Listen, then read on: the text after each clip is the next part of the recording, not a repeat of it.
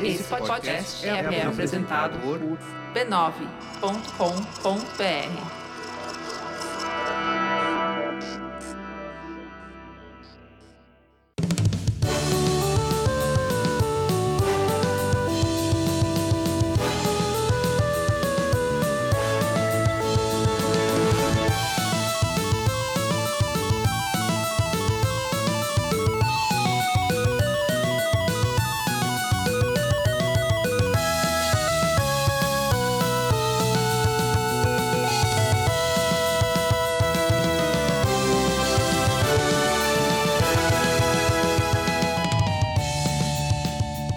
Ao vivo, Poco Pixel número 137, eu sou o Adriano Brandão, do meu lado tá o Danilo Silvestre, tudo bom? Tudo bom, beleza? Maravilha. Qual que é o tema de hoje, Danilo? O tema de hoje é, é ritmo de festa. Uh, vamos falar hoje dos jogos baseados em Gugu Liberato. Não era o Silvio Santos? Era o Silvio Santos? Ah, acho que É. tinha nos dois, né? No SBT, jogos do SBT. Não. É, de- deve ter algum, não é possível. A Tectoy deve ter feito algum. O jogo do milhão é um jogo de festa? O show do milhão? Olha, é um jogo jo- de festa? É, é jogo de festa. É jogo de festa, né? A gente vai falar hoje de jogos de festa. O que, que é isso? Não, não, não. Ainda não. Não Ainda fala não. ainda o que, que é jogo de festa, porque a gente tem que falar sobre outras coisas antes. Outra, coi- outra coisa que acontece em festa se você não tá protegido. que é a gonorreia. é. Nas festas, use proteção. É, bom, é, depende do tipo de festa que você participa, né? Tem, tem festas tem e festas, festas. e festas, né? É, as festas onde tem joguinho de festa não costumam ter problema de gonorreia. É, é, É, acho que sim, acho que sim. Acho que sim. Acho que sim. Mas não é sobre gonorreia que a gente vai falar. Não? Não, não é sobre gonorreia. E também não é sobre o mencionado esclarecido. Não? Não. E também não é sobre a família B9 de podcast. Você tá me deixando cada vez mais confuso. E também não é sobre o FanClick. O que, que sobrou? A gente tem que falar é das camisetas do Poco Pixel. Camisetas Poco Pixel. Aê, a gente colocou desde a semana passada no ar a nossa lojinha. Legal. É, você lá você encontra camisetas, canecas e almofadas do Poco Pixel. Almofadas para o Adriano. não, tem vários ouvintes que mandaram fotos de suas almofadas pra mim. Você tá brincando? Sim, almofada é um sucesso de venda. Achei que você era a única pessoa que usasse almofadas padronizadas Por no mundo. incrível, por incrível que pareça, por incrível que parível, tem pessoas, muito, muitas pessoas comprando canecas e almofadas do Poco Pixel. Olha só que loucura. E a, a caneca chega bonitinha? Não? Sim, claro, é melhor qualidade. A gente não venderia uma coisa com baixa qualidade pros nossos Não, o- queridos ouvintes. O meu medo é, é- é pedir a caneca e. É, tipo, é, uma, é uma coisa frágil, né? Vai estar tá no Ah, mas correio. é, é bem embalada. Ah, é que muito linda. bem embaladinha. Só que eu queria saber. Bem bacana pelo pessoal lá dos nossos parceiros da Galeria Pix, que é quem viabilizou pra gente a loja do Poco Pixel. Muito bom. Vou pedir uma caneca então. Peça uma caneca, peça uma, uma almofada também. Não, muito almofada, fofinha. almofada eu passo, mas ó, que, que, que bom que você não tá sozinho Ah, nessa. Puxa vida, pra você colocar no seu sofá lá do videogame.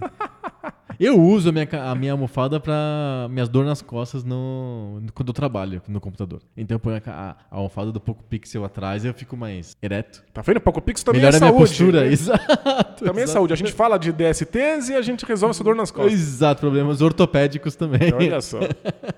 Por essa você não esperava. As camisetas são geniais, são, né? as camisetas são a melhor parte. A melhor parte são as camisetas. Tem camisetas. ah, O Michel e o J. Rolima que criaram as camisetas pra gente são incríveis. E eles criaram camisetas que tem o Donkey Kong. Criaram camiseta com gonorreia. Tem, tem camiseta da gonorreia. E você não vai ter vergonha de usar na rua, eu Você vai, prometo. é. exatamente, vai lá no, no site lá você vai ver que a, a camiseta da gonorreia é totalmente utilizável. É genial, exatamente. É, Porque não, não é vai sobre ofender sua tia. Porque né? assim como no Poco Pixel, não é sobre gonorreia. É, porque não- nunca é, né? Nunca é No fundo, é, é sempre sobre videogame. É sempre sobre videogame. Tem camiseta do Final Fantasy. Que também não é sobre Final Fantasy. É, também não é.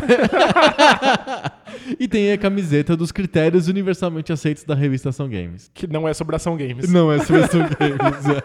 e tem camisetas mais neutras do Poco Pixel, como a que eu tô usando hoje. É legal, muito bacana. Bacana a minha camiseta do Poco Pixel? Muito legal. É, é simples, é só escrito Poco Pixel. Com o nosso logo incrível. Nosso logo incrível e com o site do PocoPixel.com atrás aqui na- nas costas pra você fazer a propaganda de costas. Assim, a gente tinha que fazer uma camiseta do Homem de O Costas. Gênero de videogames, homem de costas. Homem de costas. Eu, eu bo- botaria o desenho nas costas. né? Vou pedir pro Michel e pro J. Rolima bolarem a camiseta do Homem de Costas. Nossa senhora, não aguento mais jogo de homem de costas. A gente faz uma- um desafio público também. Quem mandar estampas pra, de camisetas do Poco Pixel ganha o mecenato esclarecido vitalício. Uau, muito legal. É isso aí. Você se torna um mecenas esclarecido de graça pra todo sempre. pra todos sempre. todo ou sempre, pra todos os, todos os tempos. Uau. O Michel e o Jota são mecenas gratuitos vitalícios. Quem mandar camisetas que forem aprovadas e vendidas lá no- na Galeria Pix vai, ser- vai se transformar também em um mecenas eterno. Então a gente aceita é, ajuda com relação a estampas de camiseta. Isso, mandem suas ideias. Se vocês tiverem uma ideia legal de homem de costas, mande pra gente. Mandem porque eu quero comprar mais camisetas do Poco Pixel. Eu, eu mesmo. né? Você mesmo quer É. usar ca- camisetas Poco Pixel. Pra você comprar camisetas e canecas e almofadas do Poco Pixel, é só entrar em galeriapix.com.br barra Poco Pixel. Boa. É isso aí. A gente falou de mecenato esclarecido. Se você não é designer e não tem ideias de camisetas para você tornar- se tornar um mecenas vitalício, você pode ser um mecenas ajudando a gente com dinheiro. Isso. Que é o mecenato original do PocoPixel. E é bem simples, é só entrar em apoia.se barra PocoPixel e con- contribuir a partir de 10 reais por mês. Você ajuda o PocoPixel a entregar podcast toda semana, menos nas semanas que não tem podcast. Isso Agora- aconteceu uma vez só. A gente tá na quarta temporada, quarto ano que a gente faz PocoPixel, e só teve uma semana que a gente não entregou o, o podcast. Todas Nossa. as outras, a gente entregou ou um podcast inédito ou um almanac. É ti- tipo porta de fábrica, assim, né? Estamos há quatro anos sem acidentes. Isso, a gente teve só acidente só na semana retrasada. A gente É. pede desculpas aí pelo problema. Não, teve, não deu tempo nem, não deu tempo nem teve condições de fazer nem almanac. Mas todas as vezes que a gente não consegue fazer o episódio novo, o almanac tá lá firme e forte. Inclusive até- às vezes até em férias, quando a gente entra em férias, aí não tem episódios, mas a gente não, não tá rompendo o contrato, porque a gente falou, olha, não vai ter Poco Pixel nas próximas semanas, Perfeito, é é. Natal, sabe? Isso a gente faz aí, vários outros podcasts fazem também. Mas quando a gente entra em férias no meio do ano, a gente costuma lançar almanacs. Almanacs, é e aí tá tudo certo. Você, às vezes, uma almanac com material inédito. Ah, já aconteceu, já já. aconteceu dois almanacs com material inédito. Enfim, o conteúdo não termina, tem conteúdo extra autodestrutível no Mecenato Esclarecido. Na semana passada teve, essa semana não vai ter, mas em- geralmente a gente coloca conteúdo extra lá no Mecenato Esclarecido e é, é- é só entrar em apoia.se barra PocoPixel e contribuir. Isso, Entra dá, no dá grupo, no nosso coração. tem conteúdo extra, recebe os podcasts antecipados e tem um coração mais quente do Brasil.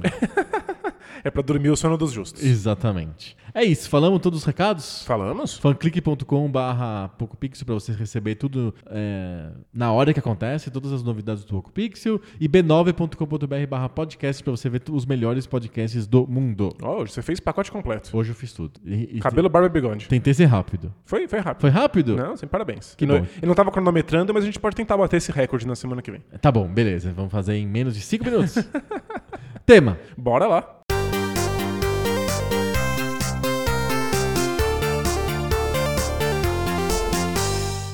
Que, é jogo de festinha? Porque, primeiro, que festa é essa que a gente joga videogame? Pois é.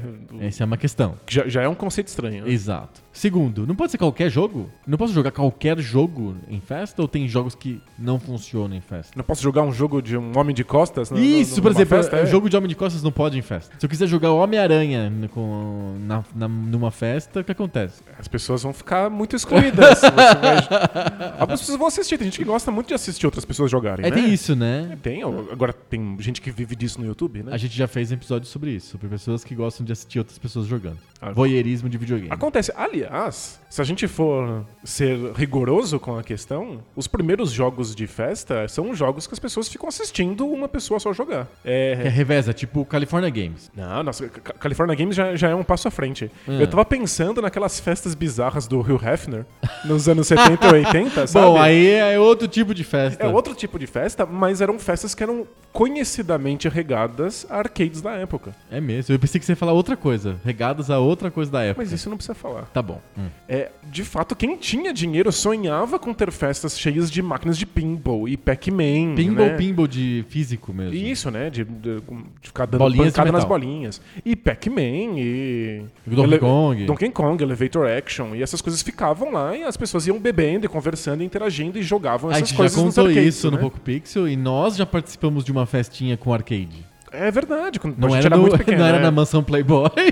Definitivamente não, até porque eu tinha, o quê, 3 anos de idade? Não, você não tinha 3 anos de idade, você devia ter uns 6, 7. Eu tinha 14, algo assim. E era uma festa da oitava série, sei lá, uma coisa desse tipo. No shopping, aqui no Shopping Morumbi.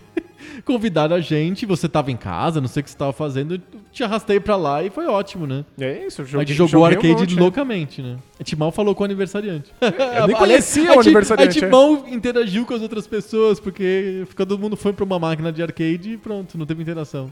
É, Então, acho que essa questão da interação, acho que é o ponto central aqui no que a gente, o que a gente vai chamar de um party game, de um Aham. jogo de festa. É, supostamente, são jogos de videogame que você jogaria em situações em que você deveria estar interagindo com outras pessoas. Certo.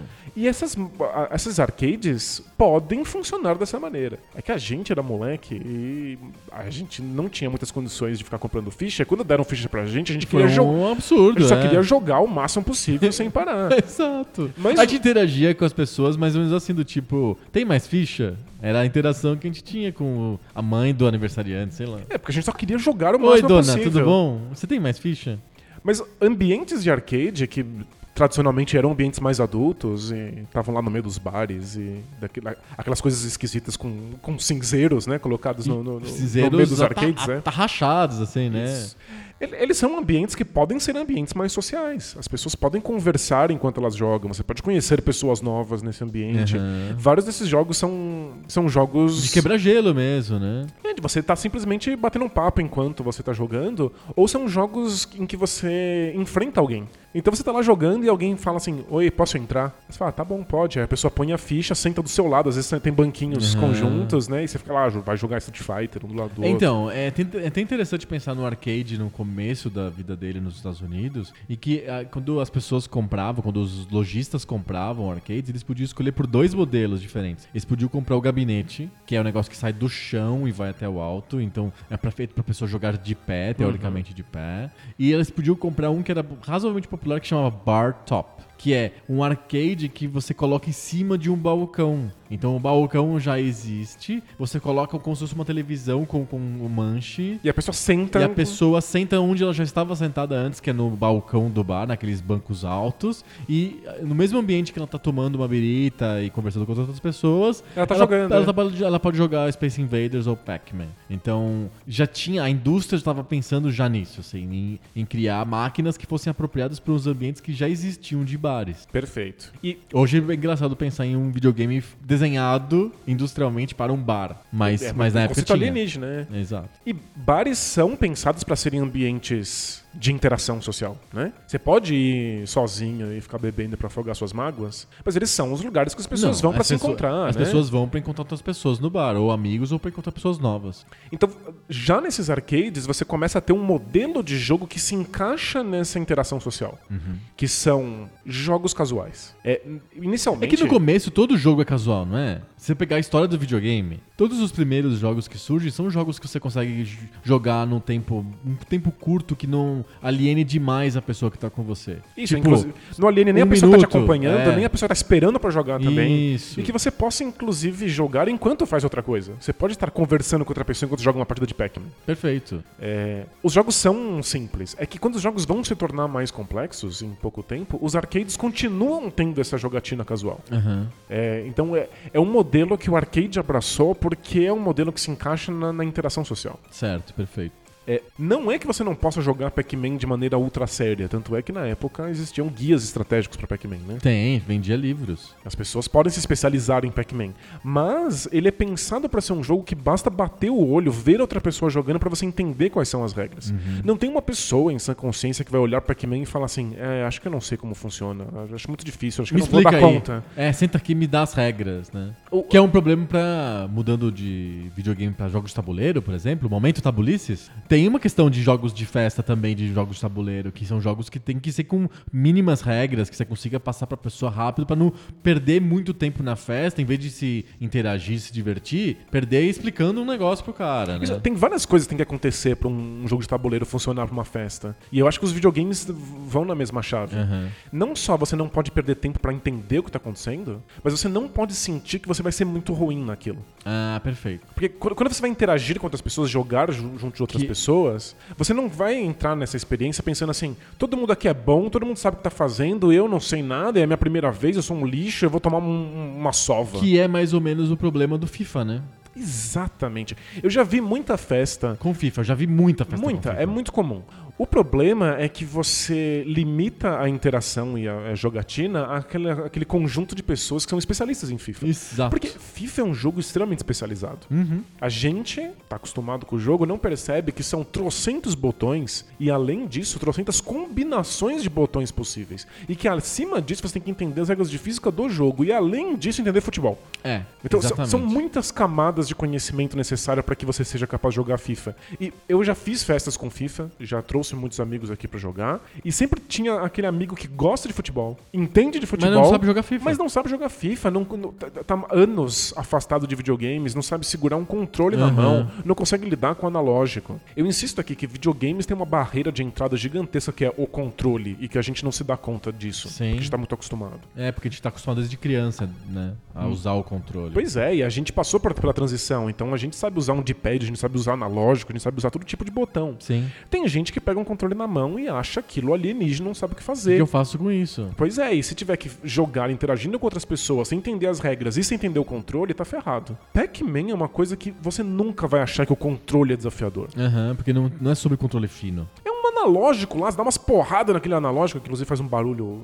horripilante, se você lida com ele com força.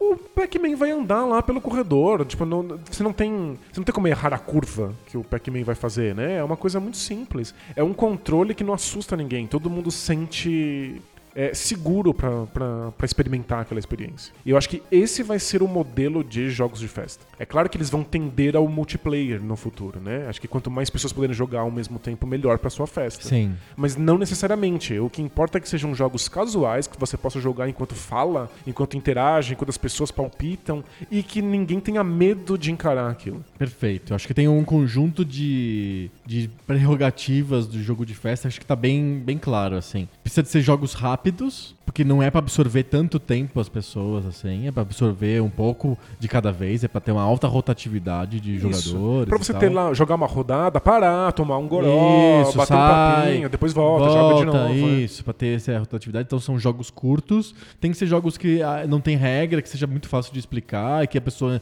apreenda meio que por instinto e que seja bem simples de jogar. E aí depois é que surge a ideia de ser multiplayer. Eu acho que o multiplayer é uma coisa que foi acrescentada à ideia de jogo de, jogo de festa. Não é a ideia original do jogo de festa. A ideia original era mesmo o arcade, era o Pac- Pac-Man você joga sozinho, você reveza. Eu sempre conto a história do California Games, foi o jogo, segundo jogo mais popular da história do Master System no Brasil. Por que que um jogo de surf e, e, E- chutar ba- pacote, baixadinha de pacotinho, Embaixadinha é ótimo. de né? saquinho, não sei o que, se isso é, é tão popular. Não é que isso é popular, é porque esse jogo podia ser jogado por até seis pessoas. Ao mesmo tempo, não. Seis pessoas revezando o mesmo controle. Então as- a molecada se juntava no mesmo Master System do bairro. Não eram festas que existiam a priori, não era uma festa que já existia e foi incorporado o jogo. Não, não. O jogo era a festa. As pessoas falavam, vamos lá na casa do fulano jogar Master System? Vamos. Aí eles iam lá e aí era muito chato ficar esperando o cara terminar o Alex Kidd. Você fica lá 10 minutos parado, todo mundo vendo o cara fazer as mesmas coisas.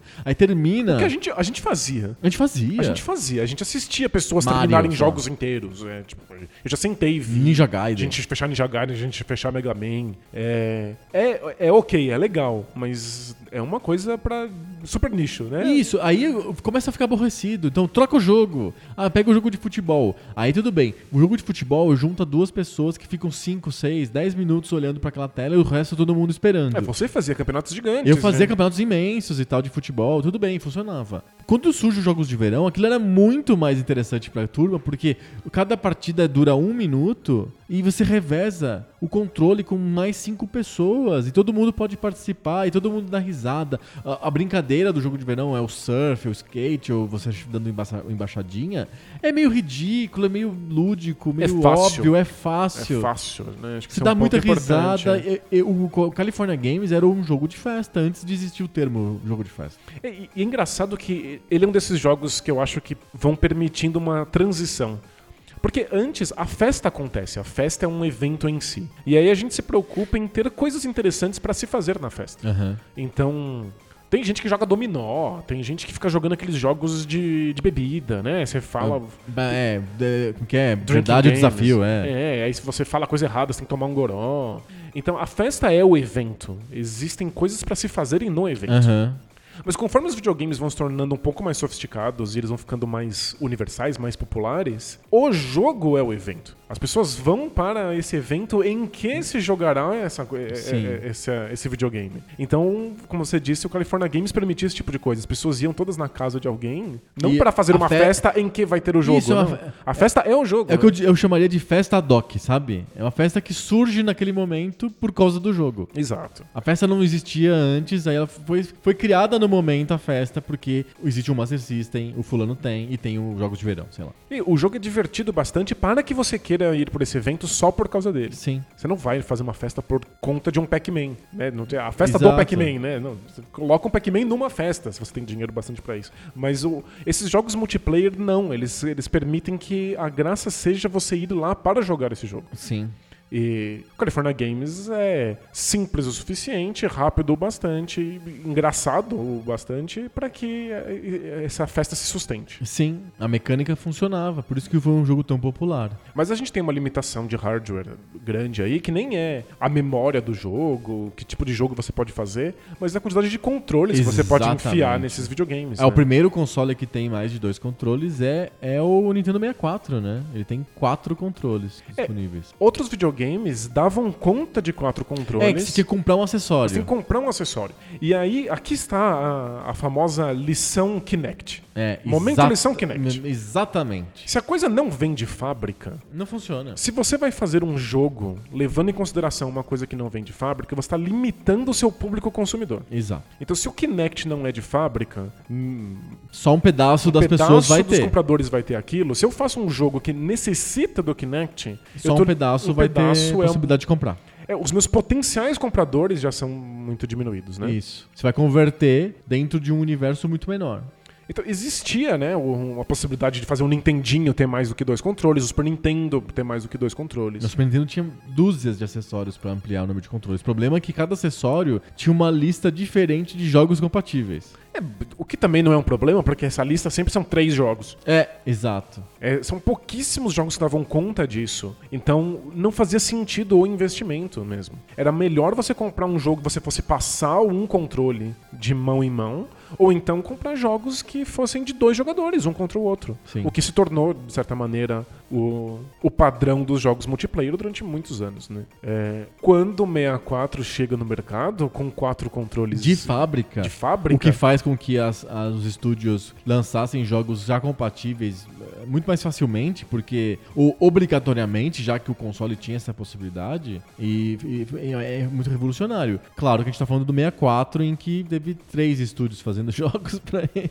Exato, mas eh, se, se um estúdio desses faz um jogo só pra dois jogadores, você já olha e fala, ué, Isso, por quê? isso por que ele não tá usando a, a, a potência, a capacidade, a Isso. possibilidade do console? Então é um lugar em que você tem pouquíssimos jogos um contra um e muitos jogos pra quatro jogadores. É, e foram surgindo estilos de jogos diferentes por conta disso, né? Uhum. É, o, a, a própria Nintendo teve que dar um jeito de criar um jogo de luta 2D, como eram os Street Fighters da vida, que coubessem quatro pessoas simultâneas. Aham. E aí o Smash Bros. Aí é um jogo vertical, em que você sobe em plataformas pra dar, ter espaço pra que todo mundo possa E combater claro. uns aos outros. Fases muito compridas, telas gigantes, que você vê seu personagem bem pequenininho, pra ficar batendo num- em alguém na esquerda, enquanto na direita tem outra dupla se, se, se enfrentando. Então a Nintendo teve que criar soluções para dar conta de- da- da, da possibilidade de quatro controles. E ela teve, ela teve que criar mesmo, porque o, quando você tem um, um console que você gastou uma engenharia para criar quatro, console, quatro controles e, e e, assim, justificar a existência dos quatro controles, ela teve que criar títulos que justificassem a, a existência dos quatro controles, entendeu? Ela não ia ficar só. Se ela termina a passagem do Nintendo 64 pela Terra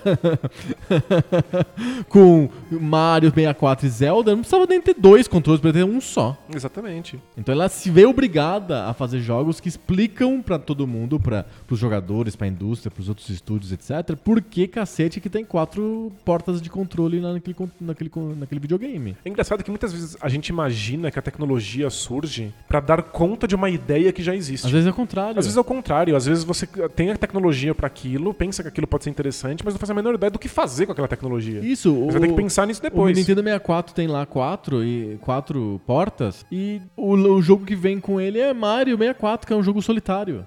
É, a gente ficava imaginando o que, que raios vai ter pra quatro jogadores. Não fazia absolutamente nenhum sentido. Tanto é que ninguém tinha quatro controles quando o 64 saiu. Ninguém comprava quatro controles. Ele, ele vinha Era- na caixa com dois ou com um só? Acho que era com um só. Um só, ele é, é um dos primeiros então que vinha com. Porque o- o- os, os con- consoles, os videogames, por muito tempo vinham com dois controles obrigatoriamente. E ninguém Era- imaginava era- comprar outro controle, né? Isso, porque. Não fazia ah, sentido. tanto que o Famicom vinha com dois presos, né? Vinha com. Era soldado, né? Os controles não eram nem. Você não podia desblogar os, os controles. Os controles vinham atarrachados no, no videogame. É, lembrando que foram dando mau contato, e aí o meu fio foi encurtando cada vez que eu levava na assistência. Né? Ai, ai. Virou portátil no sentido que você tinha que carregar o, o console junto com, com você pra jogar. Nossa, é a pior portabilidade do mundo. Você tinha um cabo pra televisão bem comprido, porque o do controle era curto, né? Joga com, com o console no colo. No colo, assim, né? exato. Que desastre. Mas é, vinham dois controles Sempre tinha dois, porque neles, as- né? Todo mundo imaginava que videogame era muito mais uma coisa que você brincava com alguém pra jogar pong com alguém, jogar ping-pong ou, ou tênis ou jogo de esporte ou corrida, sei lá, contra alguém, do que um jogo sozinho. Quando começa a surgir jogos sozinhos, tipo o Mario, acho que é o, é o principal exemplo de um jogo pra um jogador só, aí que a indústria começa a se adaptar, mas isso é tardio Pra economizar custos, para os bundles iniciais serem mais baratos, eles começaram a vender consoles que só tinha um controle. Mas até o 64, sei lá, é, sempre vinha dois controles no, no videogame. É, Imaginava-se que por padrão tinha que ter dois jogadores. E se você fosse imaginar... Modernamente, o único que vem com dois controles hoje é o Switch. Porque ele vem com aquele controle que é o único que você pode transformar em dois. Só Tem isso. razão, né? E quem pensava em jogos na época, por saber que um, o videogame vinha só com dois controles no máximo, e às vezes com um, você tem que pensar o jogo já para que a- a- os controles sejam passados. Exato. Você falou de, de momentos tabulices. É, como jogos de tabuleiro são tradicionalmente jogos que joga cada um de, um- de uma vez, Tem turnos, né? tem turnos, né? É, Primeiro sou eu, depois é você, depois é outro. Vários jogos seguiam esse modelo. Então, inclusive, no Nintendinho foi um grande sucesso o Banco Imobiliário, o Monopoly Isso, aham, que Nintendinho. era em turnos. E é, de fato, um jogo de tabuleiro. O Mario, jogando de dois, é Ele em é um jogo de turnos. turnos. É que são E- turnos e- longos, né? São se você- turnos longos e, e o segundo controle só é necessário pra você usar, jogar ou controlar o Luigi, porque o Nintendo, tanto o Famicom quanto o NES, já, Já vem, vinham com claro. dois controles. Se fosse só com um, era de, olha aqui, Passa o ó, passa o controle. Mas não era um jogo bom pra festa, porque jogar Mario não é fácil. É um jogo difícil, você precisa ser bom no E Mario. demora, né? É muito chato ver um cara que é muito bom e joga por uma, uma fase inteira, que você fica lá esperando, e aí você morre em 3 segundos. né? Sim. Não funciona. Mas aí, a partir do, do 64, você começa a ter quatro controles, e aí os jogos do 64 vão colocando no nosso imaginário a possibilidade de se comprar quatro controles. Sim.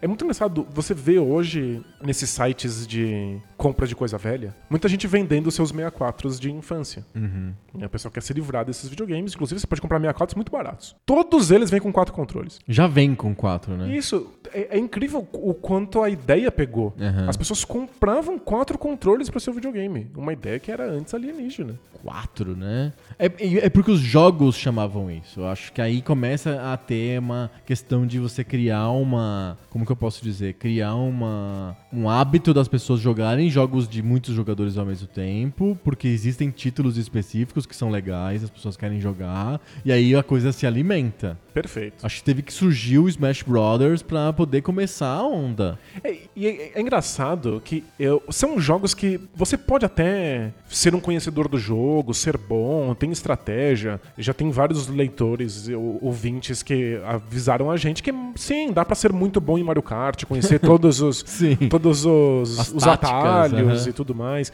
E tem campeonato mundial no Evo de Smash Bros. Então tem gente que é verdadeiramente muito boa de Smash Bros. Sim. Mas não é isso. É que qualquer um, mesmo que não tenha se dedicado muito, consegue jogar minimamente bem. Você tem alguma chance mesmo não sabendo nada sobre o jogo. Então é, é- não é que você não pode ser excepcional, mas é que mesmo você sendo excepcional, o jogo é acessível para quem não é. Perfeito. Você pode ganhar. Você pode dar uma sorte e ganhar de um cara melhor que você. Isso. Isso faz com que você não tenha que depender de encontrar quatro pessoas especialistas para jogar com você em Mario Kart ou Smash Bros. E diminui a frustração, né? É, De fato, você consegue colocar lá o seu sobrinho menor, o seu priminho, a, a sua avó, se ela tiver num dia mais inspirado. Você senta lá todo mundo, as quatro pessoas no sofá e consegue jogar uma partida de Mario Kart. Isso viabiliza o jogo de festa multiplayer na sua casa. né? Tu não- é mais um monte de gente na fila pra jogar Pac-Man. Não é um monte de gente tendo que jogar esses jogos de tabuleiro, que é um de cada vez, nesses jogos de pergunta e resposta, que existiam também, era um party game clássico Tipo, de Master. videogame é. Tinha, tinha É o Trivial vários Pursuit, desses, é. aham. Trivial Pursuit é o clássico. Tinha um de Nintendinho que chama Tabu, que Eu lembro desse. ficava lendo a sua sorte em cartas de tarô. Isso. E aí lê a sua, e aí você responde umas coisas, depois você passa o controle, outra pessoa vai lá e É, ele, tinha uma- ele brincava um dele. pouco com, como se fosse aquele, aquela mesa que tem um copo lá, o jogo do copo, com, com- alguém respondendo perguntas que você Isso. fazia. Então, isso sempre existiu, mas tem que passar, é um de cada vez, né? O Mario Kart e Smash Bros. não é só que tem quatro controles, é que é acessível para todo mundo simultaneamente. E aí você consegue comprar quatro controles, deixar eles lá preparados, sem achar que isso é um mau investimento. Uhum. Porque não é sempre que você vai conseguir quatro colegas que são especialistas naquele jogo. Sim. E aí, às vezes parece que não, não faz sentido comprar aquilo. Porque era a sensação que a gente tinha quando, com, com os adaptadores do Super Nintendo para quatro controles. Eu vou usar isso muito pouco. Eu quase nunca vou conseguir quatro pessoas que são boas nesse jogo. São três jogos que eu posso usar. Mas Mario Kart e Smash Bros. você pode colocar em qualquer situação com quaisquer pessoas. E aí funciona. Funciona, né? O Mario Kart mesmo no Super Nintendo, antes de ter quatro controles, já era um jogo de festinha. Porque, embora a partida seja um pouco longa, é, e nem todo mundo pode participar, só duas pessoas podem participar, é, é tão engraçado e tem tanta reviravolta, e tão coisas inesperadas que a, o, a, pessoal, o pessoal se diverte de estar vendo duas pessoas brincarem com aquilo, né? E tem um, um caráter lúdico de assistir também o Mario Kart, mesmo duas pessoas, alienando todo mundo da festa, mas todo mundo tá brincando também, é divertido, é legal e tal. Esses são jogos que têm escolhas de design que, que fazem elas serem interessantes nesses momentos. Porque são jogos sobre serem. São jogos engraçados. São- São Uhum. jogos que geram uma quantidade lim- presente, mas limitada de frustração, que é muito divertido de ver. Isso, é, é- eu acho que tem isso. Tem, é, é um jogo que não frustra o iniciante, porque ele pode ganhar. É, o qualquer iniciante pode ganhar a primeira vez que joga, sem nenhum problema. Não é um jogo que você vai perder sempre, que nem FIFA, por exemplo. Isso. Mas é engraçado ver um cara que tá quase vencendo e tem as intenções dele frustradas por uma coisa aleatória, né? Isso, exatamente. Então tem essa questão de um são jogos que dão uma força muito grande pro acaso, pro, pro desastre, né? São jogos que flertam com a, tragédia o tempo inteiro. Isso. Isso, Isso é torna divertido muito de- engraçado. E é divertido de assistir, de fato, né? Porque você fica nessa tensão constante de Tem muita reviravolta, turning points o tempo inteiro, muda primeiro, é sempre divertido. Então, é, que no fundo é o que transforma, de alguma maneira isso migrou para o jogo online, né? Você quer ter uma festinha sem ter as- a, a festinha? Você pode entrar no Mario Kart lá e jogar online com as pessoas, porque vai ser engraçado e você vai se sentir na festinha sem a festinha estar acontecendo. Mas é, é que eu acho que o, o online tem uma, uma pequena diferença com, com relação aos jogos de festa. É que no online eu sempre garanto que o outro cara que tá jogando é um cara que também tem esse jogo. E ele já ele sabe mais, Ele né? sabe mais. Então no online a gente espera ter duelos difíceis, a gente quer ser desafiado. Eu quero provar que eu sou o melhor em cima de outro cara que também é bom naquele jogo. A gente tem mais essa, essa experiência do desafio quando a gente tá jogando online. Aham. Na festa, a gente não necessariamente procura isso. A gente quer jogos que sejam de fato De acessíveis. passar tempo gostoso. Sejam divertidos. É, Smash Bros. pode ser um jogo em que você estrategiza e é muito bom e domina seu personagem.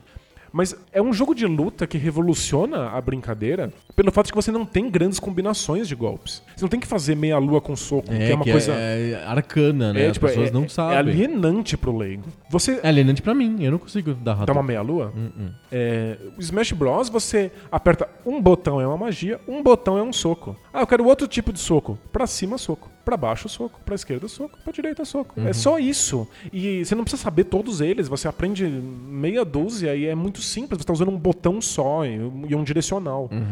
Então qualquer um participa disso. E como não tem life, é, é uma excelente escolha de design. É péssima do ponto de vista do, do, do desafio de colocar um contra o outro e ver quem é melhor. Mas é muito inteligente do ponto de vista da festa. Não é esportivo, né? Isso não é nada esportivo, mas é interessante, gera histórias divertidas. Porque ao invés de você ter uma barra de life que vai diminuindo até que você morra, vai só aumentando a porcentagem de chance de que você seja lançado longe demais pra conseguir voltar pra arena. Sim.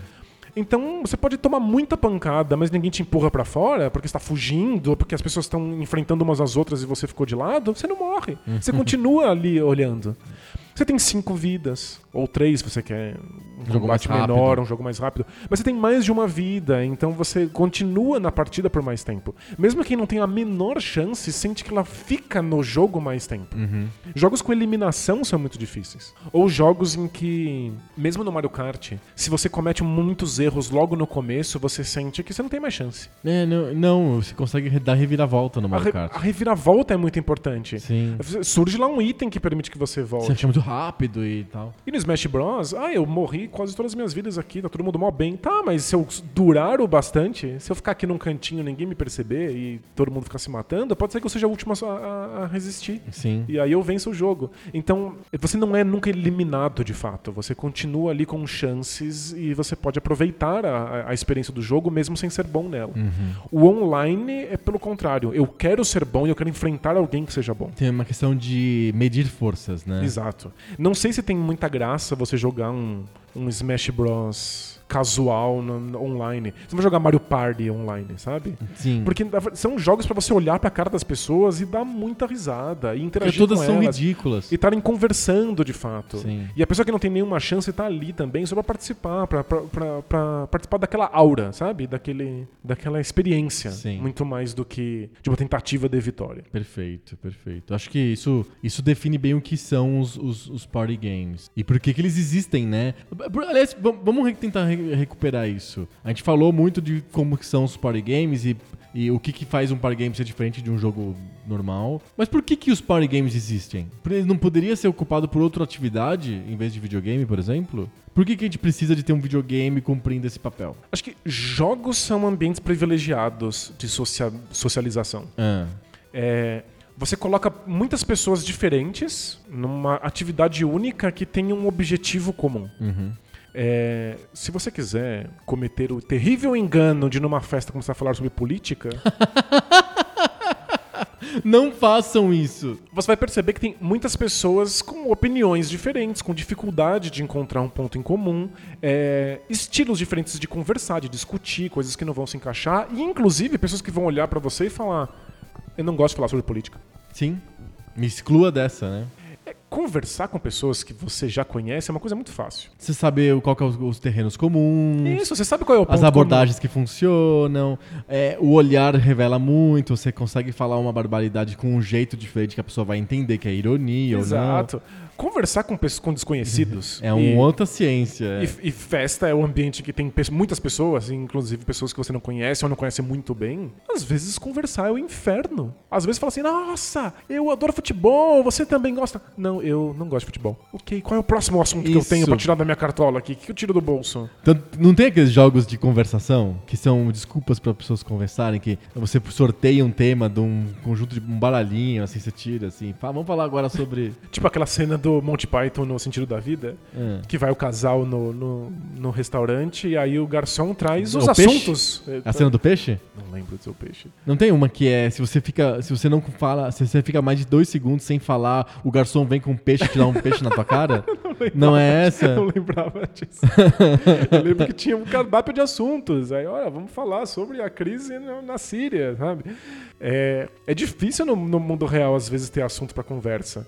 E aí, jogos são esse ambiente em que tá todo mundo na mesma chave. Uhum. Todo mundo tá no- na- seguindo as mesmas regras, tem exatamente o mesmo objetivo. E é muito difícil você encontrar pessoas que falam assim: eu não gosto de jogar. Tem pessoas que têm medo de passar vergonha, tem Sim. pessoas que não gostam de perder, tem gente que tem medo de, de ser ridicularizado porque não entendeu as regras. Mas jogos de videogame foram evoluindo ao ponto de se tornarem de fato línguas universais. Aham. É, Poucas pessoas se sentem excluídas com videogame hoje. É co- com esse tipo de videogame, né? Com videogames É, que são ok. verdadeiramente casuais. Não, mas é que há 30 anos atrás, quando eu tinha o Nintendinho, as pessoas, se- muitas pessoas se sentiam excluídas com o aparelho de videogame. Perfeito. O que, que é isso aí? Ah, é uma coisa muito nova que meu filho gosta. Então eu, sei lá, eu não me sinto à vontade porque eu não entendo o que é isso. Ele- a minha Hoje mãe dizia não. que não entendia o que estava na tela. Ela não conseguia entender o que eram aqueles pontinhos, aqueles risquinhos. Não consigo fazer a interpretação do desenho, né? Isso, é porque de fato você tem signos muito abstratos que você tem que interpretar na sua cabeça. Uhum.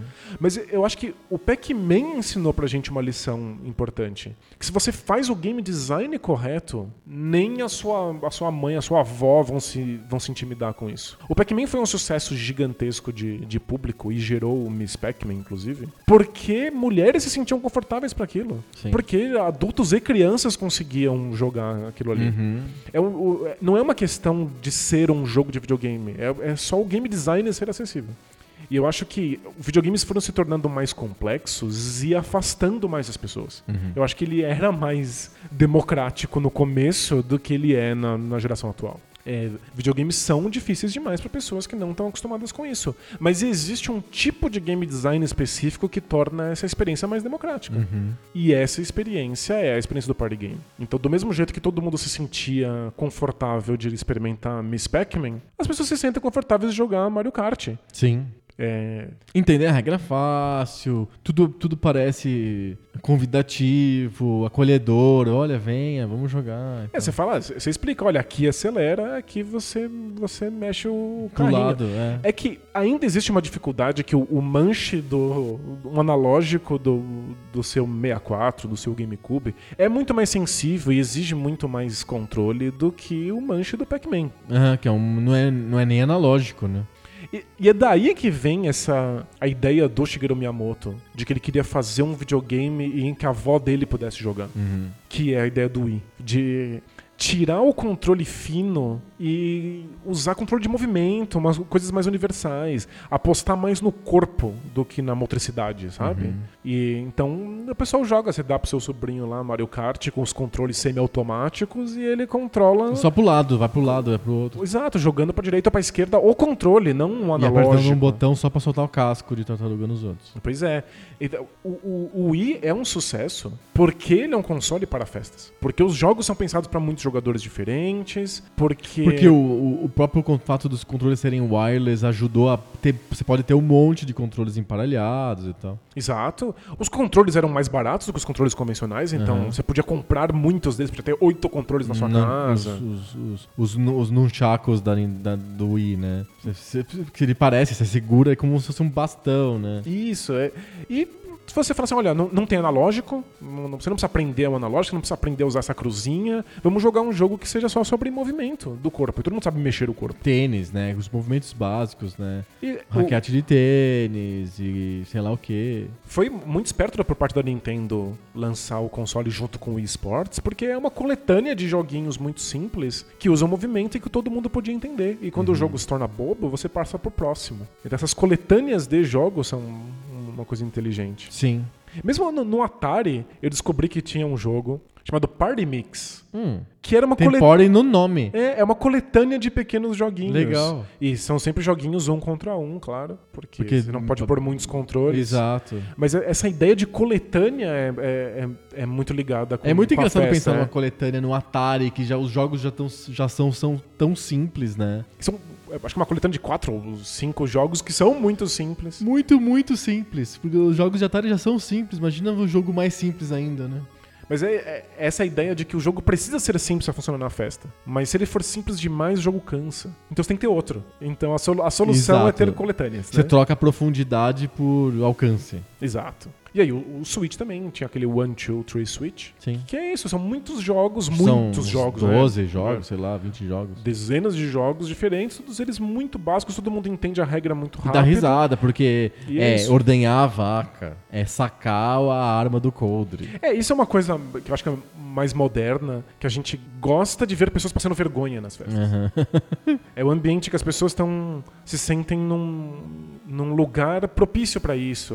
É, Até porque às vezes envolve bebida e as pessoas se soltam com bebida. Aham, sim. Mas ela é, é o lugar em que você deveria rir de você mesmo. Então você faz Isso. atividades patéticas. É, muitos jogos de tabuleiro vão pra essa direção. Essas coisas de verdade ou desafio, ou Uhum. passar vergonha mesmo, passar embaixo da mesa. Sei. E aí parece que o- esses minigames, se, se antes eram coisas como California Games, ou joguinhos de combate de tanque, como no Atari, é, agora são jogos de fa- fazer coisas ridículas, tipo ordenhar uma vaca, comer um sanduíche, lamber um sorvete. É lamber o sorvete. né? Agora, o- os jogos tiram fotos de você passando por essa vergonha. É, pra mostrar a né? vergonha, né? É comum em jogos de dança, por exemplo, né? A, gente, a gente tem que lembrar, né? Jogos de. A gente, a gente foge um pouco do Poco Pixel, porque, de uma maneira, os jogos de festa são jogos. É um gênero que se consolidou depois do, da barreira Poco Pixel. Perfeito. Porque ficou mais comum é, controles alternativos que sejam wireless, Mais acessíveis, né? mais acessíveis e, e uma, uma espécie de multimídia que é importante para esses jogos de festa, por exemplo. Guitar Hero é um jogo de festa. As pessoas, embora você jogue sozinho, é muito mais divertido você jogar Guitar Hero com mil pessoas ao mesmo tempo, todo mundo ligado pela música, que é uma coisa mais universal, e são músicas que as pessoas já conhecem, então todo mundo tem uma certa ligação com aquilo. E você tentando tocar aquela guitarra na frente das outras pessoas, né? Do que sozinho. Você lá parece que tá ensaiando, parece que você tá treinando aquilo e não executando, performando de verdade. É, né? e o Guitar Hero foi evoluindo, inclusive com o rival Rock, rock Band, pra ser, ser de fato uma banda. Tem Então, mais pessoas. Tem um cada cara na guitarra, um cara no baixo, um cara na, Na bateria, bateria. Depois começou a ter vocais diferentes. E aí você muda a dificuldade. Então, se você pôr na dificuldade mais básica, qualquer um consegue jogar aquilo. Você Uhum. vai apertar uma nota a cada meia hora. Sim. Mas você sente que tá participando, pelo menos, né? Aham. Então, é, são esses periféricos tornaram a coisa mais fácil também, né? Isso, então é, é- é um jogo bem inclusive e atraente, porque as pessoas gostam de música, con- conhecem as músicas que estão nos jogos, etc. É, dança também é, é um, tem uma, é mais nichado do que o, o Guitar Hero e o Rock Band, porque exige uma proficiência na dança, que nem todo mundo tem, mas se você jogar uma versão light, o Just Dance, Easy, não sei o que, é mexer pro lado, pra cima, parece ginástica laboral, assim, É. um pouco, né? Todo mundo, a princípio, tem, sabe, botar o braço pra cima e pro lado, numa ordem coerente. Então, o- o- uma questão quanto jogos de dança. É, eu falei aqui que, que jogos costumam ser esse ambiente seguro em que todo mundo tá mais ou menos na mesma chave e consegue interagir. É, e, cê- e começa a criar elite o jogo de dança, né? É, porque, em geral, o jogo não tá exigindo de você uma habilidade extra-jogo. Por isso que você sente que você tá em nível de paridade com todas as outras pessoas. Aham. Especialmente se o jogo não, não, não faz com que você treine nele e fique bom nele. O jogo, quanto mais aleatório o jogo de videogame for, mais, mais em nível de paridade estão todos envolvidos, mesmo E que você seja até em iniciante. pacotes como Mario Party, que tem tantos jogos assim, a chance do host da festa nunca ter jogado aquele jogo é muito grande, porque são 80 jogos. Então, o jogo número 53 eu nunca joguei, então tá todo mundo na mesma, né? Tá todo mundo no mesmo nível. É, em geral, ninguém sabe a regra daquele jogo, a não ser que tenha jogado muitas vezes. Começa lá um minigame, você nem sabe do que se trata, todo mundo vai descobrir junto. Agora, um jogo, um jogo de dança, do modelo que ele, que ele é apresentado, ele tá se baseando numa habilidade extra-jogo. Se você é um bom dançarino, você sai melhor nisso. Se você tem controle sobre o seu corpo, se você tem gingado, você é melhor. Senso Então, de ritmo, né? as pessoas têm mais vergonha de jogar isso em público. Se você é ruim, você sente que você não tá em paridade, você sente que você tá sendo julgado por uma, por uma capacidade extra-jogo, então é mais vergonhoso. Uhum. Já vi muita gente se negar a participar de joguinho de, de dança numa festa, mas ninguém tem vergonha de pegar uma guitarra do Guitar Hero. Isso. Porque o conhecimento de tocar guitarra de verdade Ninguém- não tem nada a é, ver pô, com o conhecimento de- do Guitar Hero. Não, e tem outra. É, você não precisa. Não tem nada a ver tocar guitarra, não tem nada a ver com o Guitar Hero. Que tocar guitarra é uma coisa pra uma parcela bem pequena da população. E dança pensam as pessoas, é uma coisa a princípio universal, que todas as pessoas deveriam saber dançar. Porque tem um corpo, é. Exato. Então é mais vergonhoso você não saber dançar assim e muito um pouco vergonhoso falar, eu não sei tocar guitarra, e ninguém sabe. Agora dançar é, é- é pedido, é solicitado para as pessoas que todos saibam dançar. Pois Então é. é. mais vergonhoso, né? Então cê- só é um jogo de festa numa festa mais especializada, em que todo mundo gosta disso, em que todo mundo sabe fazer. Aham. Não é tão acessível assim. Engraçado né? que jogos de dança, é, eles, eles são dos poucos jogos que entram na categoria exibição, né? É, são jogos em que existem profissionais que gostam de se mostrar em público como são bons e são hábeis em jogos de dança. Sejam em jogos de dança modernos que são do corpo inteiro, que nem usam Kinect, que nem o Just Dance, que nem o Dance Central, ou jogos, jogos de dança que tem tapetinho, que nem eram lá o Dance Dance Revolution. Na época do PlayStation. Na época do PlayStation ou em arcades, né? Que o cara tem que saber lidar com o chão lá de um jeito específico. É uma coisa pra plateia um pouco, né? É, é um São é jogos performático. performáticos, é, faz sentido. Não são tão de festa assim. Mas tem muita gente que joga esse tipo de jogo em festa. É comum, porque tem a música, né? Então a música parece uma coisa que tem a ver com festa. Então é combina bem com o ambiente. Então você bota a música pro jogo de festa, pro jogo de dança, é a música da festa também. Então a- a- as pessoas estão longe da televisão, estão tomando alguma coisa, comendo alguma coisa, conversando. O, com a música de fundo é a música que as pessoas estão jogando. E tem essa coisa de. Não é o, o, Caio, o Caio Ribeiro e o Thiago Leifert no FIFA dando o som pra tua festa, entendeu? Isso que é muito chato. Exato. Já, já vi pessoas que não querem dançar, mas querem escolher a música que vai ser dançada. Né, Tem essa coisa, não, deixa eu escolher qual que vai ser a próxima. Isso. Já faz mais sentido. né? Inclui as pessoas, né? Tem uma brincadeira ali também, não é só quem joga, também. As pessoas, a, a parte do jogo também brincam, né? É, acho que talvez a chave central aqui seja a inclusão, né? Que um jogo para funcionar numa festa precisa ser de alguma maneira inclusivo. Uhum. Acho que esse é o ponto fundamental. Existem muitos multiplayers complexos que dá pra lidar com muitos jogadores diferentes. É, não necessariamente eles criam um ambiente de festa ou seriam colocados já num ambiente de festa. Sim. A gente falou de jogos é, de kart cômico, que são muito de festa, apesar de não serem rotulados como festa. Eles chamam kart, sei lá, corrida, mas é, não são rotulados como festa, mas são de festa, porque é muito divertido jogar Mario Kart, Wacky Wheel, sei lá, Wacky Races, e, é, em mais de um- quatro pessoas, é divertido. É, a gente falou de jogos de dança, Dance Central, Just Dance, Dance Dance Revolution, etc. A gente falou de jogos de música, Guitar Hero, Rock Band, etc. Mas tem um gênero à parte que é o, o gênero party game mesmo, que tem inclusive a palavra party no nome do jogo. Eu acho que o exemplo mais clássico é o Super Mario Party. É, o que, que separa o, o jogo que pode ser bom na festa de um jogo que é pensado pra festa? Acho que esses jogos pensados pra festas, eles são pensados pra serem essas coletâneas de jogos muito curtos. Ah, tá. Minigames. Eles são minigames. Acho que é- o, o formato dele é minigame, né? Aham. É, em geral, você tem uma, uma quantidade muito grande de minigames disponíveis para que ninguém seja especialista neles e muitas vezes ninguém saiba as regras. Uhum. E são jogos pensados para mostrar qual é a regra da coisa em dois segundos. Mostra na tela, você bate o olho, você já entende mais ou menos do que se trata e vai descobrir na hora lá jogando. E todo mundo tem chance. É, curiosamente, os Mario Parties. Eles não são jogos só sobre minigames. Porque eles são um jogo de tabuleiro, de fato, em que os minigames acontecem. Então você tá jogando um jogo de tabuleiro em que você tem um É, objetivo são no jogos tabuleiro. dentro dos jogos. É. Dentro do jogo, é isso. No jogo de tabuleiro que acontece lá no Mario Party, você precisa andar com o seu personagem, jogar os dados, pensar qual é o caminho que você vai fazer, conseguir a estrela. Você vence não porque você venceu muitos minigames, você vence porque você conseguiu o objetivo geral do tabuleiro. Aham. Os minigames acontecem de tempos em tempos. Então também não banaliza o minigame. É, você tá fazendo, estrategizando alguma coisa e aí de repente para tudo e agora você tem um minigame. E aí é frenético, é engraçado. Isso é funciona. Essa mecânica é boa pra festa? É, é, De ter um tabuleiro, de ter uma estratégia, um, lo- um jogo longo. Funciona pra festa? Ou é mais especializado? Quero juntar pessoas pra jogar Mario Party. Acho que a festa do Mario Party em geral é o Mario Party, né? Aham. É, é um, um jogo que reúne as pessoas ao seu redor porque as pessoas querem brincar disso. Todo mundo sente que tem chance, todo mundo sente que consegue entender as regras, é extremamente acessível, é muito divertido, tem muita variedade de coisas acontecendo e tem um mínimo de estratégia pra você sentir que você fez escolhas significativas. Porque também tem isso. Se você sente que não faz a menor diferença, que o jogo é muito aleatório, você não vai dedicar tempo a ele. É, é muito a, a linha é muito tênue aí. Se o jogo é muito, muito, muito acessível, você começa rapidamente a perder o interesse por ele. Você começa a sentir que não tem por que jogar ele mais do que 5 minutos. Sim.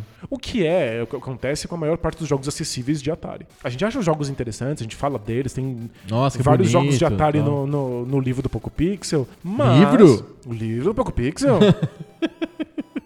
Mas a gente não joga eles mais do que 5 minutos. Não dá, né? Pra eu sentir que, eu, que, que o jogo merece a minha atenção por 4 horas, eu preciso sentir que eu faço escolhas significativas, que eu mudo o jogo, que eu, que eu tenho ação sobre ele, né? Que o meu, que meu livre-arbítrio está sendo testado. Então o Mario Party faz isso muito bem. Porque existe uma estratégia geral, você faz escolhas naquele tabuleiro e aí os joguinhos acontecem e aí eles são acessíveis, é divertidos, dá risada, a pessoa se dá mal e tudo bem. Sim.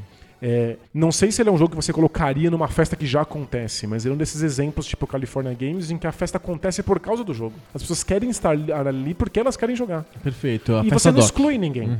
As pessoas.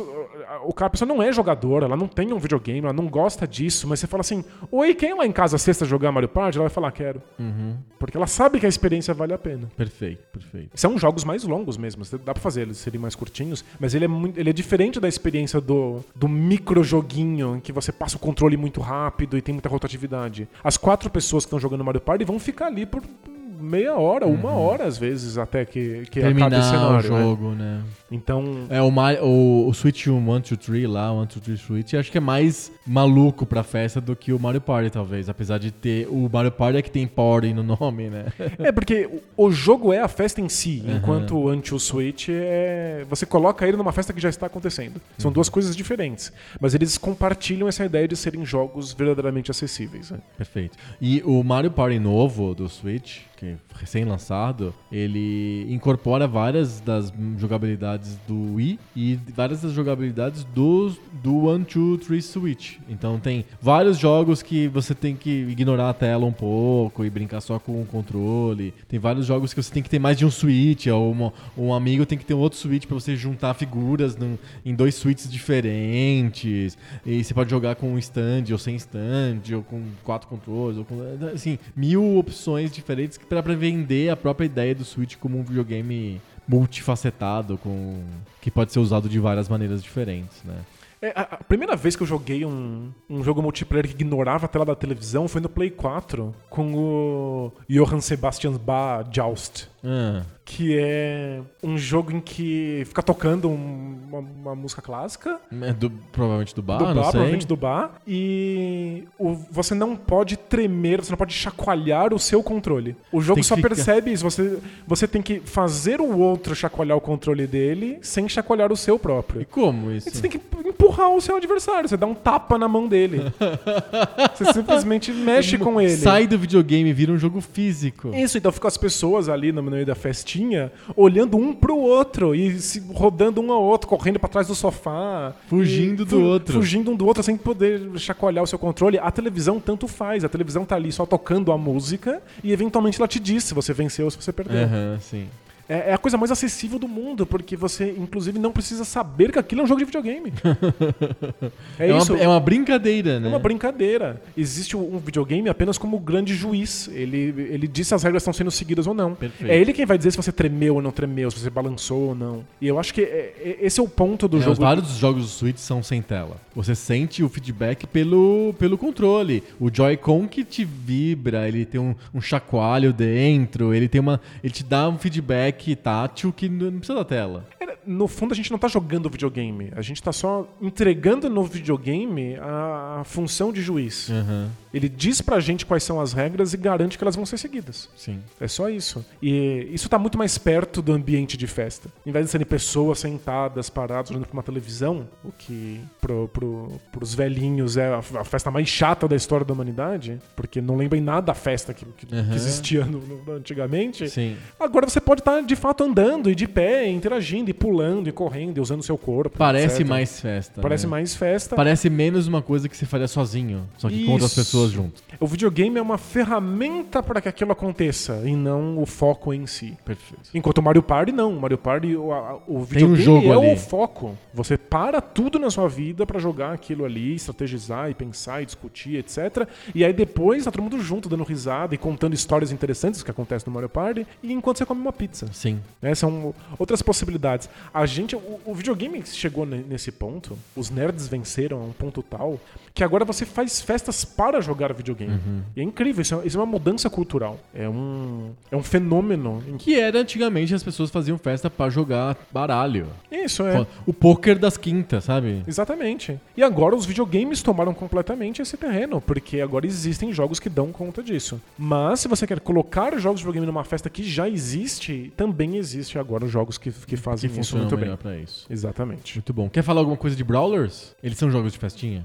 Brawlers como Com tipo Smash Bros. Smash Brothers, Power Stone, etc. Então, eu, eu- o- Power Stone, é, pra mim, é um jogo que, embora beba muito nessa ideia do party game, não dá conta de lidar com o iniciante.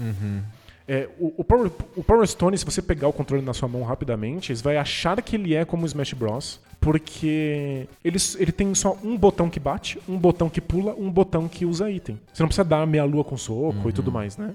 Então parece muito acessível. Mas o jogo tem 300 itens diferentes. Você precisa conhecer esses 300 itens. Cada personagem, quando pega três Power Stones que vão sendo distribuídas na tela, se transformam, ganham dois especiais. Cada especial tem que ser usado de uma maneira específica para ser bem sucedido. Você tem que conhecer todos os especiais, todos os adversários para saber escapar desses especiais. Então, se, se eu pegar um novato em Power Stone, ele não dura 30 segundos no jogo. Ele vai ser arrebentado por quem sabe o que tá acontecendo.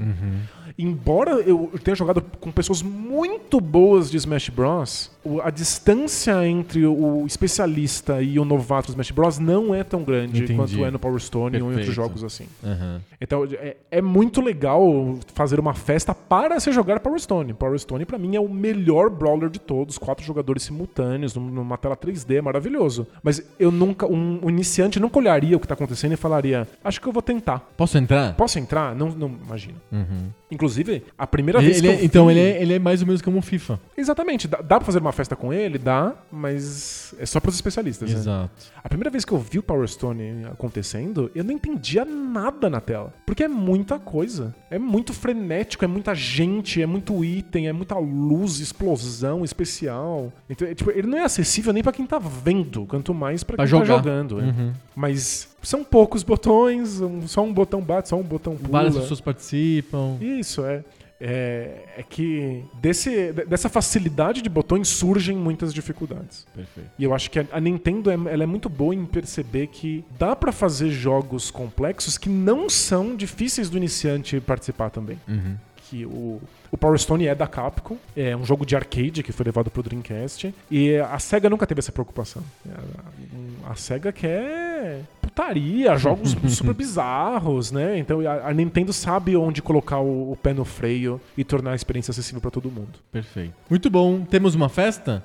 Temos uma festa. É, acho que a gente conseguiu cobrir bem assim o tema, descobrir o que, que faz os jogos de festa serem diferentes, descobrir por que, que as pessoas jogam em festa, isso é o mais engraçado. Porque são atividades lúdicas que funcionam bem e são boas desculpas pra você ter bons momentos e dar risada junto e, e con- contar histórias. Pois é, e socializar, né? E socializar. Acho que são, são jogos que precisam criar narrativas, eles precisam criar histórias. Uhum. É, o melhor jogo de festa é aquele que depois que a festa termina, Você depois que o jogo conta, termina, fala. a gente relembra. Lembra que aconteceu aquilo no Mario Kart, ou no Mario Party, ou no que quer que seja, né? Aham. Então são, são jogos que criam histórias. Perfeito. Isso é o que, que permite a socialização, né? A gente gosta de falar sobre histórias uns pros outros. Isso é uma característica social humana, né? Interessante. Muito bom, fechamos a festinha então. Agora é a hora da, da vida real. Acabou a festa. Vamos ficar sóbrios. Vamos ficar todos sóbrios porque agora é porrada. Tiro, porrada e bomba.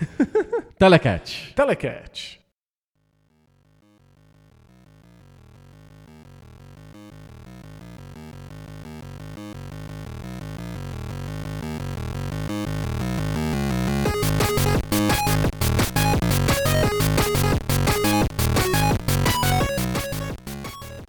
Telecat. Telecat. Telecat não é festa. É esporte sério. Mentira. Telecat é, uma, é uma, uma desculpa que a gente tem aqui, que a gente coloca no podcast pra gente falar dos livros do Poco Pixel. Livros, já falei dos livros do Pixel, é, óbvio a que eu gente- sei do que se trata. É, exato. Cê- Já falei nesse episódio. Nesse episódio mesmo a gente falou dos livros do Poco Pixel. A gente tá planejando eternamente lançar livros sobre a história dos videogames. Eu já tenho Isso. até um pouco de vergonha de contar essa história dos livros. A gente nunca lança, então, tipo, parece que a gente tá contando uma mentira. A gente tá falando sobre o nosso desejo, sobre o futuro. Não, mas vai acontecer, vai acontecer. Quando, quando acontecer, vocês vão ficar sabendo. É, a gente vai iniciar o crowdfunding dos dois livros do Poco Pixel. Esses são livros que vão contar a história dos videogames através de 100 jogos cada livro. Então são dois livros, du- 200 jogos. Perfeito. E a ideia não é falar sobre os jogos só. A ideia é usar os jogos como desculpas pra contar a história dos videogames. Isso. Os jogos já foram selecionados e é dessa seleção de 200 jogos que a gente vai sortear dois jogos pra se degladiarem na arena virtual do Telecat. Boa, a gente usa os critérios universalmente aceitos da revista São Games, que é o único jeito Como que você mede jogos? óbvio de medir qual jogo é Você melhor. vai medir aqui, em né? megabytes? Não. Você vai medir em horas que você fica no jogo? Não. Você vai medir em unidades vendidas do, do cartucho? Não. Você vai medir pelos critérios universalmente aceitos da revista São Games, que são. Gráficos, Boa, música, boa. jogabilidade, Exatamente. storytelling Muito bem. e legado. Que é o critério do desempate. Isso, olha, foi de cabeça. Olha, você foi hoje bem. Você, hoje você não tá usando a Eu camiseta. não tô com a né? camiseta, tô usando a camiseta que ir pouco de pixel e não a camiseta do Mas mandou muito bem. E aliás, aqui é tudo de cabeça. A gente vai sortear no papelzinho de verdade. A gente vai lembrar do jogo de cabeça. Tudo de cabeça, E- tudo improviso. É tudo no improviso. É, exatamente. Vamos pro sorteio então? Vamos lá. Sorteio, de- só lembrando para os ouvintes que o sorteio ele é auditado pelos consultores independentes da PricewaterhouseCoopers, então é, ele é não há motreta e nem favorecimento no- no- durante o sorteio. E eu tenho um jogo na minha mão. Eu também tenho. É um jogo bastante popular, inclusive em festinhas. O, o- o meu também pode ser um proto-jogo de festinha. É mesmo? É, vamos o lá. meu não é exatamente o gênero festinha, mas é um jogo que foi muito popular no Brasil e que eu acho que as pessoas jogavam em festinhas. Eu tô falando de Top Gear do Super Nintendo. Você tá zoando. Tá na minha mão aqui, Top Gear. O meu é o Sneak and Peek do Atari. Ah, não acredito nisso. Não, não, não, não. Cadê os auditores? Ah, auditores! Que absurdo. Muito jogo da tua legal. infância, o teu jogo favorito de todos os tempos. não, não é, mas é um- foi um jogo muito importante pra mim, o Sneak and Peek. Explica o que é o Sneak and Peek pra quem não é fluente na língua de Shakespeare. Sneak and Peek é o esconde-esconde, é o clássico esconde-esconde. Então é um jogo de Atari em que um jogador se esconde numa casa em que tem vários cômodos com vários móveis pra você se esconder né, nela, ou, ou seja, vários pixels muito toscos. Muito toscos. E aí depois você passa o controle pra outro jogador e ele vai procurar você pela casa. Então a ideia é que se você colocar o controle lá, forçar o controle num cantinho ali de um troço que parece um sofá, você entra atrás do sofá e desaparece. Isso. E aí quem tá te caçando vai ter que tentar fazer exatamente a mesma coisa pra ver se você tá lá. Exato.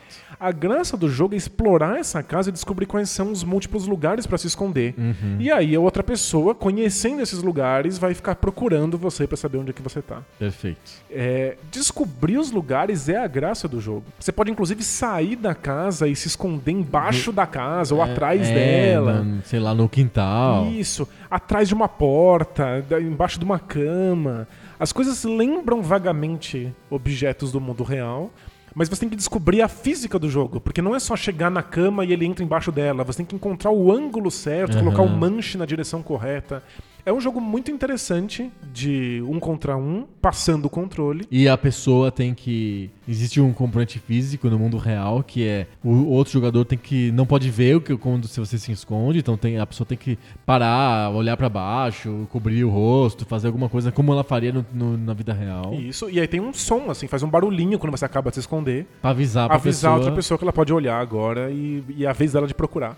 É, é como fazer na vida real, só que se você não tem o espaço na vida real. É, a, a princípio as pessoas elas poderiam jogar o esconde-esconde na vida real, né? É, porque a casa do jogo não é uma casa tão nababesca, inacessível assim. É uma casa razoavelmente simples, com poucos cômodos. Podia ser replicado facilmente por a maioria das pessoas. Mas é no videogame, né? Então. Exato. Você, você fica num cômodo só, você fica parado. né? Mas é, curiosamente você cria um gênero de jogo que é um jogo sobre descobrir segredos. Ele não tá tão longe assim de você ficar explorando o cenário do Zelda e descobrindo segredos e portas trancadas, sabe? Uhum. E fala, olha, se eu ponho uma bomba aqui, aparece uma entrada que me leva pra isso, me dá 10 rupees. Aqui você descobre que dá pra se esconder atrás do criado mudo. Sim. Mas é, é, é um gênero e eu acho que ele, é- ele, acaba, acabou sendo mais importante do que parece um joguinho de esconde-esconde. De Muito Atari. engraçado. É um jogo de esconde-esconde do Atari. Sneak and Peek. Boa. E eu tenho aqui o Top Gear, que é um jogo de corrida. Uma jabuticaba. É uma jabuticaba porque é um jogo de corrida que só fez sucesso no Brasil. Não, assim, é um exagero quando a gente fala que não fez sucesso fora do Brasil, porque ele fez algum sucesso, tanto que teve duas continuações, o Top Gear 2 e o Top Gear 3000. É porque esse jogo vem de uma série que era bem famosa na Europa, que é o, é o Lotus Spirit, né? É, esse, esse, esse jogo é uma- era uma série que já existia na Europa antes, de jogos de estrada usando um carro esportivo de luxo, assim, sei lá, não era um carro de esporte mesmo, de corrida, mas é um carro caro, de, de marca Lotus, no caso, e que você tinha que percorrer em estradas e tal. Era, um- era uma série razoavelmente conhecida e que ela foi portada pro Super Nintendo com esse nome Top Gear, que, tipo, Entendi, é um porte. é um porte, né? Não é um jogo original. Eu Não sei por que eles não quiseram. Aliás, acho que eu entendo por que eles não quiseram usar o nome original. É que o nome original talvez significaria licenciar a marca Lotus. E aí acho que eles não quiseram se licenciar a marca, quiseram só o replicar a mecânica do jogo, né? Então eles chamaram de Top Gear. Não tem nenhuma ligação com o programa de televisão Top Gear, que é bem famoso, que é dos caras que brincam com carros. Existe há 10 anos lá nos, nos Estados Unidos, no- na Inglaterra. Não é sobre esse, esse, esse programa de televisão, é totalmente independente. E o Top Gear ficou famoso no Brasil por mil motivos, né? A gente é, tem o, no livro do Poco Pixel a gente destrincha um pouco a história do Top Gear e a gente chega à conclusão de que o lance do Top Gear é a pirataria mesmo. Era um jogo que era obviamente muito pirateado. Você tem os cartuchos multijogos que provam isso. Você vai no Mercado Livre e você procura por cartuchos de Super Nintendo. Os cartuchos geralmente têm International Superstar Soccer e é, Top, Top Gear, Gear. porque isso cobre os dois gêneros importantes para o consumidor brasileiro na época Corrida e futebol. corrida e futebol. Então, é, são coisas que o público masculino associado a videogames gosta, futebol e automobilismo. E aí, os, os jogos de corrida de futebol eram importantes. E os jogos mais famosos do Super Nintendo nesses, do, nesses dois gêneros é, é- é Top Gear e International Superstar Alguém Soccer. escolheu que ia ser o Top Gear. Podia ser vários outros jogos, mas por algum motivo acharam que era o Top Gear e pronto. O Top Gear virou um jogo muito conhecido no Brasil, a ponto da música tema do Top Gear virar tecnobrega. Assim, é, a ponto de o Tommy Talarico, quando vem pro Brasil lá no Videogames Live, Ser obrigado ele, a tocar ser Top obri- Gear. ele, ele se vê obrigado a tocar a música Top É o Gear. único lugar do mundo que ele, Ele toca. fala, ele fala, olha, eu fiz isso aqui pra vocês no Brasil, porque eu não toco essa música em mais nenhum outro país. Isso e o tema do Blanca. É, o Blanca também ele toca por causa do Brasil, mas é porque é mais óbvio, né? O Top Gear é mais estranho, né? Ele, ele, ele, ele falou no show. Eu fiz uma enquete falando o que vocês querem que eu toque especialmente pra vocês no Brasil. E ganhou disparado música do Top Gear. Que A bizarro. gente teve que correr atrás e descobrir que jogo que era esse. e a gente aprendeu a música, e é a música que virou Tecnobrega e etc, etc. Muito engraçado. O jogo tem seus problemas, a gente vai falar isso nos critérios. Boa. Escolhe você. Eu que escolho sempre os critérios. Dessa vez eu, eu dou. a- Você sabe os critérios? Falou Ah, os não, critérios? Vamos na ordem, vamos, vamos com gráficos. Gráficos. E aí, como que são os gráficos do esconde-esconde do Atari? Horríveis. é, o. O esconde-esconde do Atari tem um, tem um problema aqui, ele tem uma questão. Ele não pode fazer gráficos abstratos. Eu não posso fazer um quadrado que represente uma cadeira, um quadrado que represente Uma uma, nave cama. espacial em forma de sanduíche. Exato, eu não posso fazer isso. Ferro de passar roupa. O, o- o Atari só vive de gráficos abstratos. Mas no, Verdade. no caso do Sneak and Peek, você precisa de fato simular todos os cômodos de uma casa e os, os móveis da casa para que você possa saber que aquilo que eu posso me esconder atrás daquilo. É uma senão, cama. É uma porta. Imagina quão, É um sofá. quão místico ia ficar o jogo se fosse um monte de figuras geométricas aleatórias e você pudesse se esconder atrás de cada uma delas sem Seria saber muito que tá legal. acontecendo. É. Eu, eu adoraria jogar o jogo do esconde-esconde do Doutor Estranho. Isso é esconde-esconde geométrico. é muito bizarro. O jogo precisa tentar manter uma, uma certa coerência temática pra fazer sentido onde eu vou te procurar. Sim. Eu não posso procurar atrás, uma- embaixo de uma parede, sabe? Que não faz sentido. E como o jogo tem, um- tem gráfico em todos os lugares, eu preciso saber qual é o critério de procura. Porque senão in- ele é infinito. Então, precisa ter uma cadeira, precisa ter uma cama, precisa ter uma porta, precisa Sim. ter uma casa. Nos gráficos do Atari. É bem Pior, medonho precisa ter mesmo. uma pessoa, uma pessoa humanoide que, de certa maneira, tenha o, o tamanho correto perto Porque de cadeiras dos objetos, e, é. e portas. Então, é um trabalho muito difícil, muito mais difícil do que o Atari dá conta. Então, embora É um trabalho muito mais difícil do que o Atari dá conta e nenhum outro console na história tentou fazer outro jogo de esconde-esconde, né? Seria bem mais fácil É ter um esconde-esconde né? no Super Nintendo, no PlayStation. Não tem. Mas é tem no Atari. Mas é porque aí a tecnologia já, já, já dava conta de fazer outras coisas mais legais do que ter que passar o controle enquanto eu fecho os olhos. Aham. O que é uma ideia muito interessante. Eu quero destruir uma civilização alienígena, não esconder numa casa. Esconder numa casa eu já faço na minha casa. Eu acho a ideia interessante. é que se a tecnologia avança o suficiente para torná-la viável, também torna viável coisas muito mais legais do que isso. Né? Então prefiro destruir civilizações alienígenas, de fato. Então o gráfico do, do, do Sneak and Peek é complicado. Porque embora seja muito ruim, talvez um dos mais feios do Atari, ele por sua vez consegue simular objetos reais, que é uma coisa que nenhum jogo do Atari tenta fazer. Mas é, É. é- mas é péssimo. É muito feio. como- Fala aí, é feio mesmo. Os humanos. Não, feio é um elogio. é medonho. As figuras humanas do Nick Pix, cê- você deve a você mesmo ir lá no YouTube dar uma espiada Vai lá, como vai lá. é. A gente vai colocar nos links post. Boa. Eu acho os gráficos do Top Gear, acho que é a melhor coisa do Top Gear. Apesar da música ser famosa, a gente já vai falar sobre isso, eu, eu acho que o gráfico é a melhor coisa do Top Gear. Então, São gráficos adequados, bonitinhos, retratam as estradas, vários ambientes diferentes. Tem problemas de localização, assim, sei lá, floresta amazônica, mas assim, não é, não é muito esperto, ele é particularmente tosco no sentido de foi pensado rapidamente pra fazer o jogo de corrida funcionar e foda-se, mas os gráficos são adequados. Tem a, a traseira dos carros, os carros têm traseiras diferentes. Se você ultrapassa as pessoas, aparece um balãozinho dizendo, vai sai da frente, sabe, tipo, E são o- carros esportivos, são carros gostavam de ver. esportivos e todos fictícios, porque a Lotus lá não foi pro Super Nintendo e tal. Então os gráficos são adequados, funcionam, a- passam uma sensação de velocidade um pouco, é, não muito, mas passam uma sensação de velocidade. O gráfico é a melhor coisa do Top Gear. Eu daria essa nota pro Top Gear Não, facilmente. é muito fácil. Coitado do Sneak and Peek. 1x0 pro Top Gear. Coitado do jogo de esconde-esconde do Atari, né? Não, é, ele veio pra esse jogo pra le- levar o cacete, né? Ai, tadinho. Mas a gente vai ver, vamos ver nos próximos critérios. Vamos Qual que é o próximo? O próximo vai ser música. Música. E aí, o Sneak Peek tem música? Tem. Olha só. Quando o jogo começa, toca Ele é um bom companheiro. Acho que não é no jogo de quando o jogo termina. Eu acho que quando o jogo começa, toca outra música, e quando o jogo termina, que toca Ele é um bom companheiro. Você tem razão. Porque ele se encontrou com o amigo, então não tem sentido, né? É isso, toca ele é um bom companheiro quando você encontra o, O seu amigo. O seu amigo que você está procurando. Mas quando começa também é uma musiquinha. tá É, eu acho que é né? aquela música de. é, sabe quando. é, acho que. é- não sei que nome tem essa música. É uma música folclórica também. Estilo é, Ele é um bom companheiro, mas é assim do tipo. É, estou indo pra casa, não sei o quê. Uma música assim Entendi. feliz, assim. Então tem uma música quando você entra em casa pro jogo começar, porque sim, o jogo tem uma cutscene de abertura. Sim. Então você vê o- o- os personagens chegando em casa pra, pra, pra poder Pra brincar. brincarem juntos. Então tem uma música inicial e uma música quando você encontra o, O, o seu o amigo. seu amigo. Fora isso, só tem o som que é você se escondeu e o som que o outro pode começar a procurar. É isso, o resto é silêncio. Ah, é, o jogo acontece num jogo no silêncio. silêncio.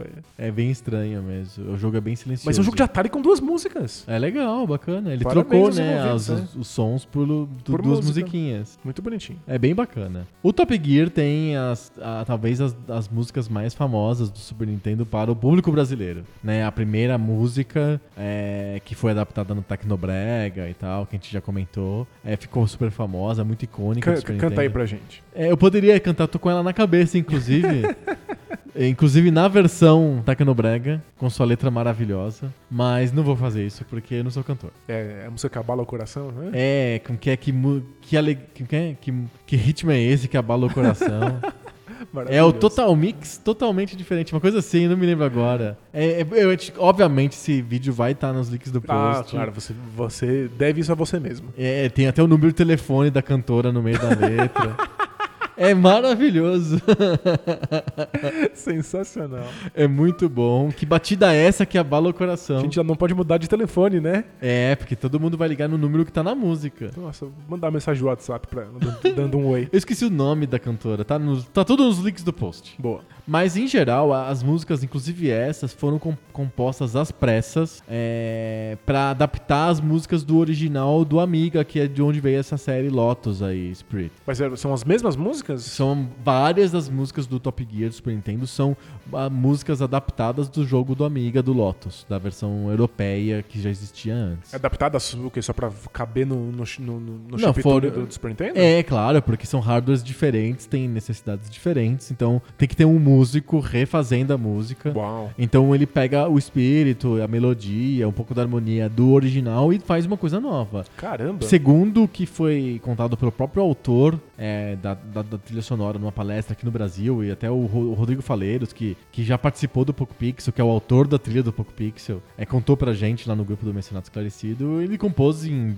horas, sei lá, pra, porque a, a, a empresa que contratou ele tava precisando muito do, da trilha e ele fez rapidinho lá. E o resultado é que são, é, são músicas simples, repetitivas, com um outro, outro tema catchy, assim, um tema grudento, uma coisa que fica na, no- no- na tua cabeça depois que você joga. Então é, é super efetivo. chiclete? É uma música chiclete. Então é uma música efetiva. Mas é estranho que são corridas longas com músicas muito curtas, né? Muito mu- curtas que ficam, ficam repetindo, repetindo, repetindo, repetindo. E, e por uma ironia do destino engraçada, a primeira música é a música que lembra uma lambada, lembra um, que tem um ritmo que por algum motivo lembra meio uma música latino, brasileira. E aí que virou essa coisa febre louca que tem essa música, com eh, adaptações, versões engraçadas e assim por diante. Você lembra uma lambada de fato? É isso? Ah, eu acho que tem alguma coisa rítmica, um pouquinho na, na melodia que lembra lambada. Assim como tem a famosa Mega Lambada, né? Isso.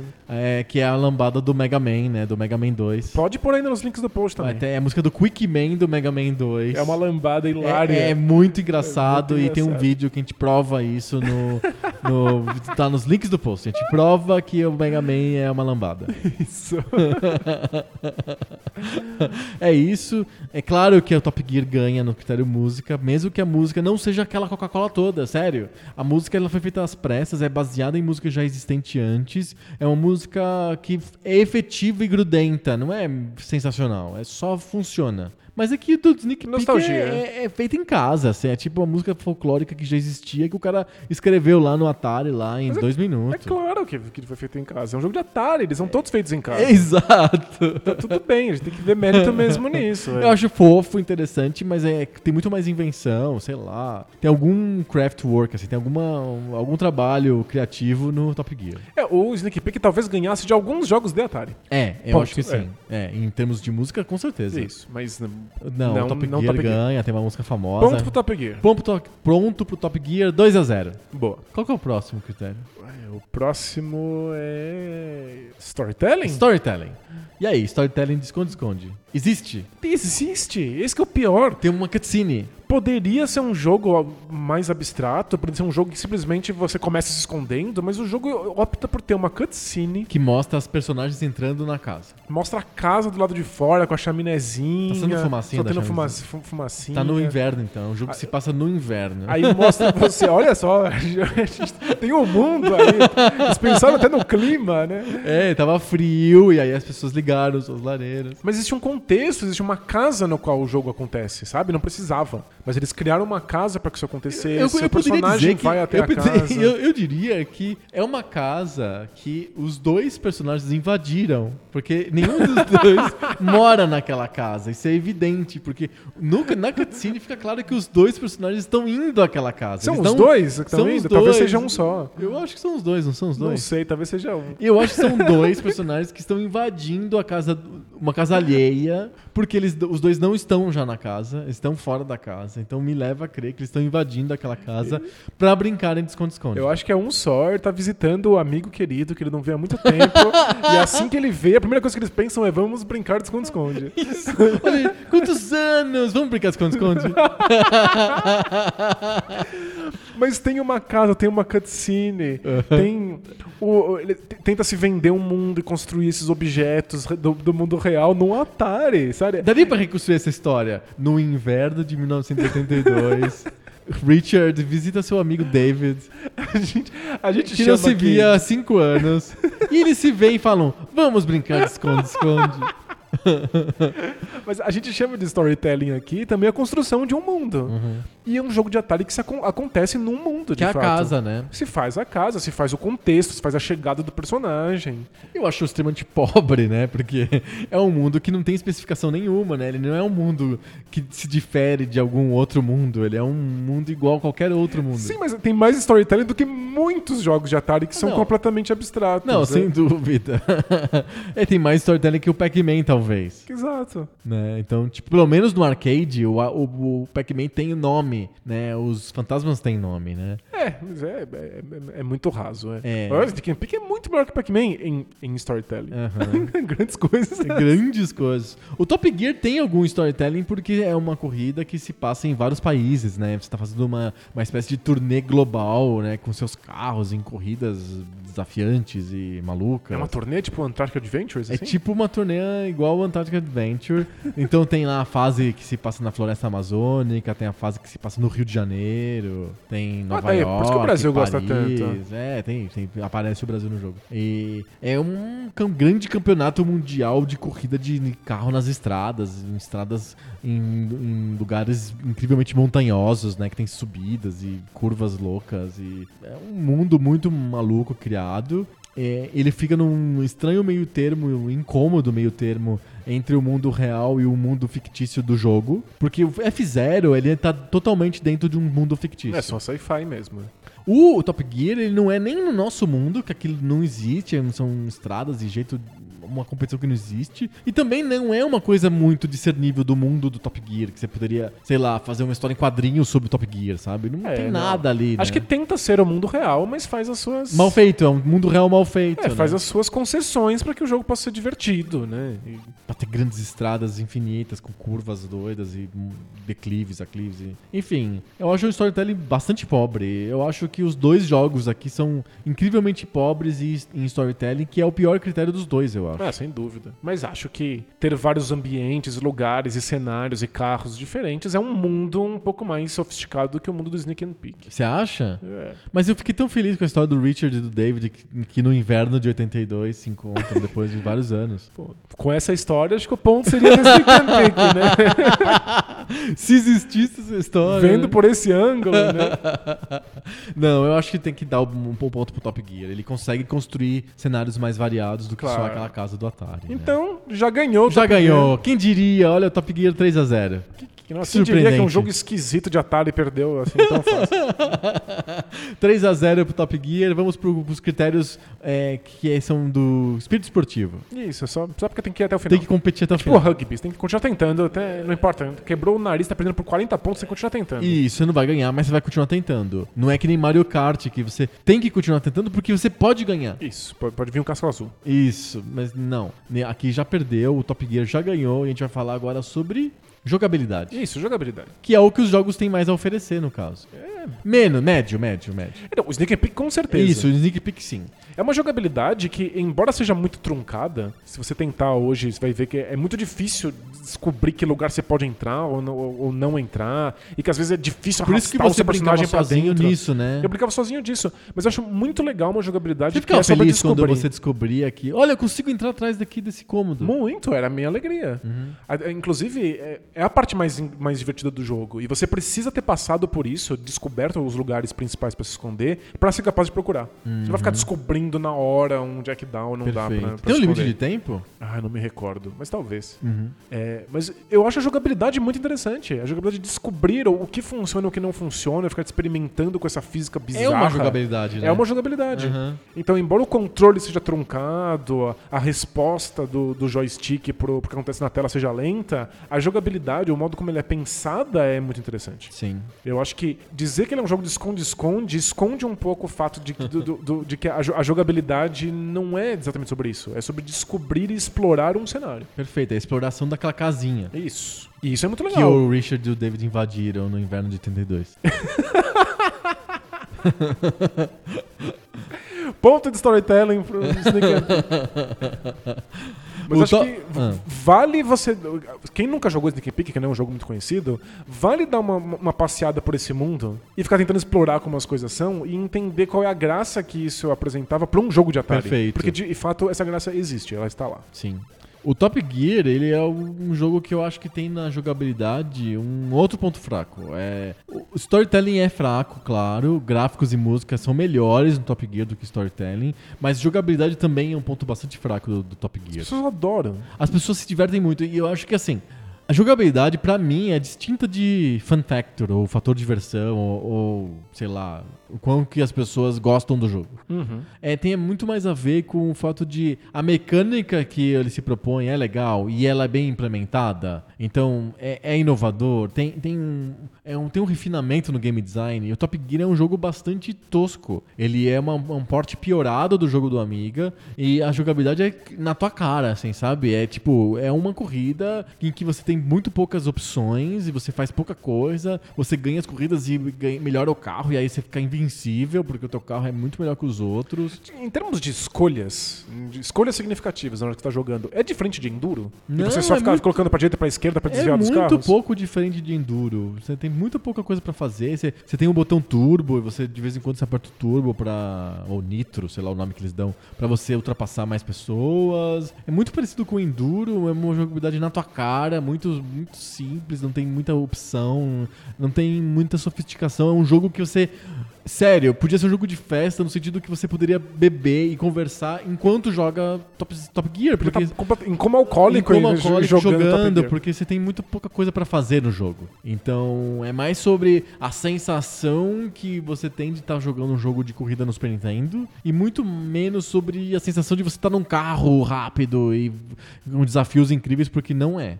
É, o meu ponto é. A jogabilidade deveria fazer você sentir que você tá tomando decisões. Não tem decisões. E, e você só simplesmente vai melhorando o carro de um jeito bem óbvio. Tem poucas coisas pra melhorar. Câmbio, motor, pneu, uma coisa assim. E aí você, tipo, você vai colocando ali, vai melhorando e pronto. Na, próxima corrida você tá invencível. Você, impossível você não conseguir marcar os pontos na próxima corrida. A gente vai tomar sapatada pra caramba. E a gente precisa tomar alguma sapatada por semana, porque é a nossa cota sapatada. A gente precisa de tomar sapatada porque o Poco Pixel é sobre levar sapatada. Mas jogabilidade vai pro Sneak and Peek, não vai?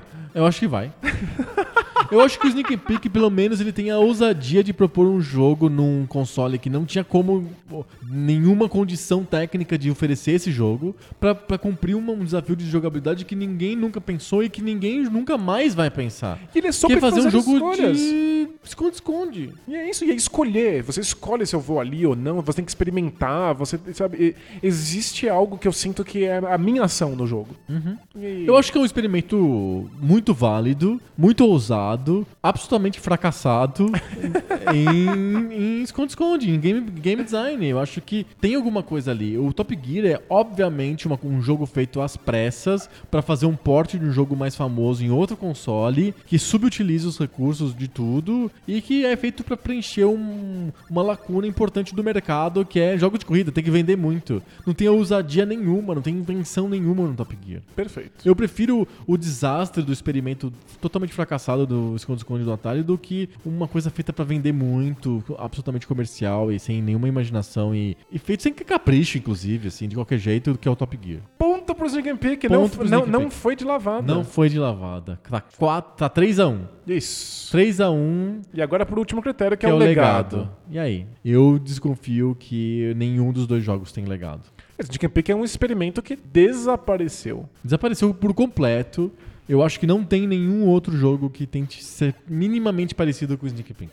É, eu falei aqui que existem elementos do Sneak and Peek, é o que me pegou quando eu era criança na jogabilidade do Sneak and Peek, é o que eu encontrava jogando Zelda, por exemplo. É o que eu- o que eu chamo de, de, de design dos segredos. Jogos que são sobre encontrar Sabe coisas que é que, não estão paralelo que eu óbvias. faço mais do que com o Zelda? Porque o Zelda tem, tem essa questão de você encontrar segredos, é um jogo sobre segredos, é, mas é que o, o gráfico, a própria jogabilidade, a própria mecânica é tão diferente que eu não consigo associar bem. Mas o um que eu consigo associar bem, inclusive porque também é, um- é é um jogo muito mais ousado do que bem sucedido, é o Alone in the Dark. Você tá num ambiente fechado, nos quartos meio torto, que você tem que achar as coisas meio quebrado e você não consegue andar direito, é um boneco feio. Lembra um pouco mais. Faz, faz sentido mesmo. É que tem, tem o combate do, do, Isso, do é Dark que- claro, é. Mas se você esquecer isso, de fato é um jogo sobre segredos e você pega um item e não sabe pra que, que ele serve, às vezes não serve pra nada. Aham. E aí você faz a coisa errada, você morre instantaneamente. Eu, eu- eu gosto desse tipo de coisa. Eu acho que o, o grande bastião desse, desse gênero hoje é o Fez, Aham. que é um jogo é plataforma, mas você nunca morre, então a dificuldade não tá na plataforma, tá em você ficar descobrindo coisas absurdas que você nunca ia pensar sozinho, e de repente tem aquele, aquele estalo. E, e eu me sinto criança descobrindo que dava pra se esconder atrás daquela parede em particular, sabe? Aham. É, então, ainda vive o que tem de mais essencial os Nick and Peek, é isso vive e virou jogos muito sofisticados.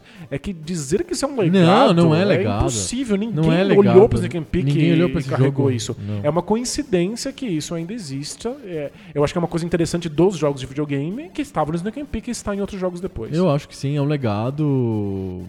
Do legado do Sneak Peek inexistente. Inexistente. E o legado do Top Gear é ter gerado Top Gear 2 e Top Gear 3000. São dois jogos que vão na esteira do sucesso do Top Gear, do sucesso relativo do Top Gear, é, que, de um gênero que é um gênero cash cow total, assim, você vai lá e, e solta jogos de corrida a rodo pra vender mais e se você joga um, se você conseguiu vender bastante de um jogo, você joga no mercado mais umas continuações pra ganhar mais dinheiro em cima disso e é, não é um legado de jogabilidade, não é um legado de, de inovação, que nem, o, que nem o, por exemplo, o F-Zero foi, não, é um legado de tem nada. legado nenhum, não tem legado nenhum. Nem, os jogos de corrida, ninguém olhou pro Top Gear e foi, se inspirou pra fazer um jogo de corrida diferente. Porque é igual, é, o Enduro tem um legado. né? O, o Top Gear seria o legado do Enduro, por exemplo. O Top Gear em si não tem.